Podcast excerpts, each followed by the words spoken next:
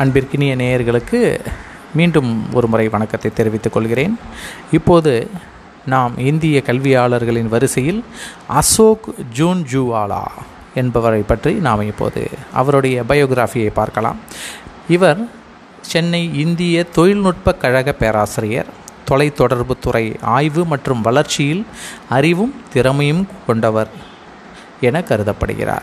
கதிரொளி மின்சார தயாரிப்பில் இந்தியா கவனம் செலுத்த வேண்டும் என்று கூறி வருகிறார்.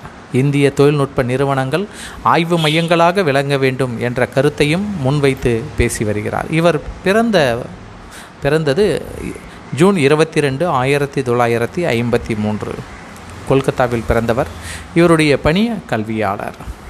வாழ்க்கை வரலாறு. கான்பூர் இந்திய தொழில்நுட்ப நிறுவனத்தில் பிடெக் பட்டம் பெற்ற அசோக் ஜூன்ஜுவாலா கொல்கத்தாவில் ஒரு மார்வாரி குடும்பத்தில் பிறந்தார். மேயின் பல்கலைக்கழகத்தில் முதுகலை ஆய்வு செய்து பட்டம் பெற்றார். வாஷிங்டன் பல்கலைக்கழகத்தில் துணை பேராசிரியராக பணிபுரிந்த பின் ஆயிரத்தி தொள்ளாயிரத்தி எண்பத்தொன்று முதல் சென்னை இந்திய தொழில்நுட்ப நிறுவனத்தில் பேராசிரியராக பொறுப்பேற்றார். இவர் பெற்ற விருதுகளை பற்றி பார்க்கலாம். இவர் டாக்டர் விக்ரம் சாராபாய் ஆய்வு விருது ஆயிரத்தி தொள்ளாயிரத்தி தொண்ணூற்றி ஏழு பத்மஸ்ரீ விருது ரெண்டாயிரத்தி ரெண்டு எஸ்கே பிரோட்ரியா விருது ஆகியவற்றை இவர் பெற்றுள்ளார். நன்றி. இந்த இது போன்ற மற்றொரு கல்வியாளரை பற்றி அடுத்த ஒரு எபிசோடில் பார்க்கலாம். நன்றி.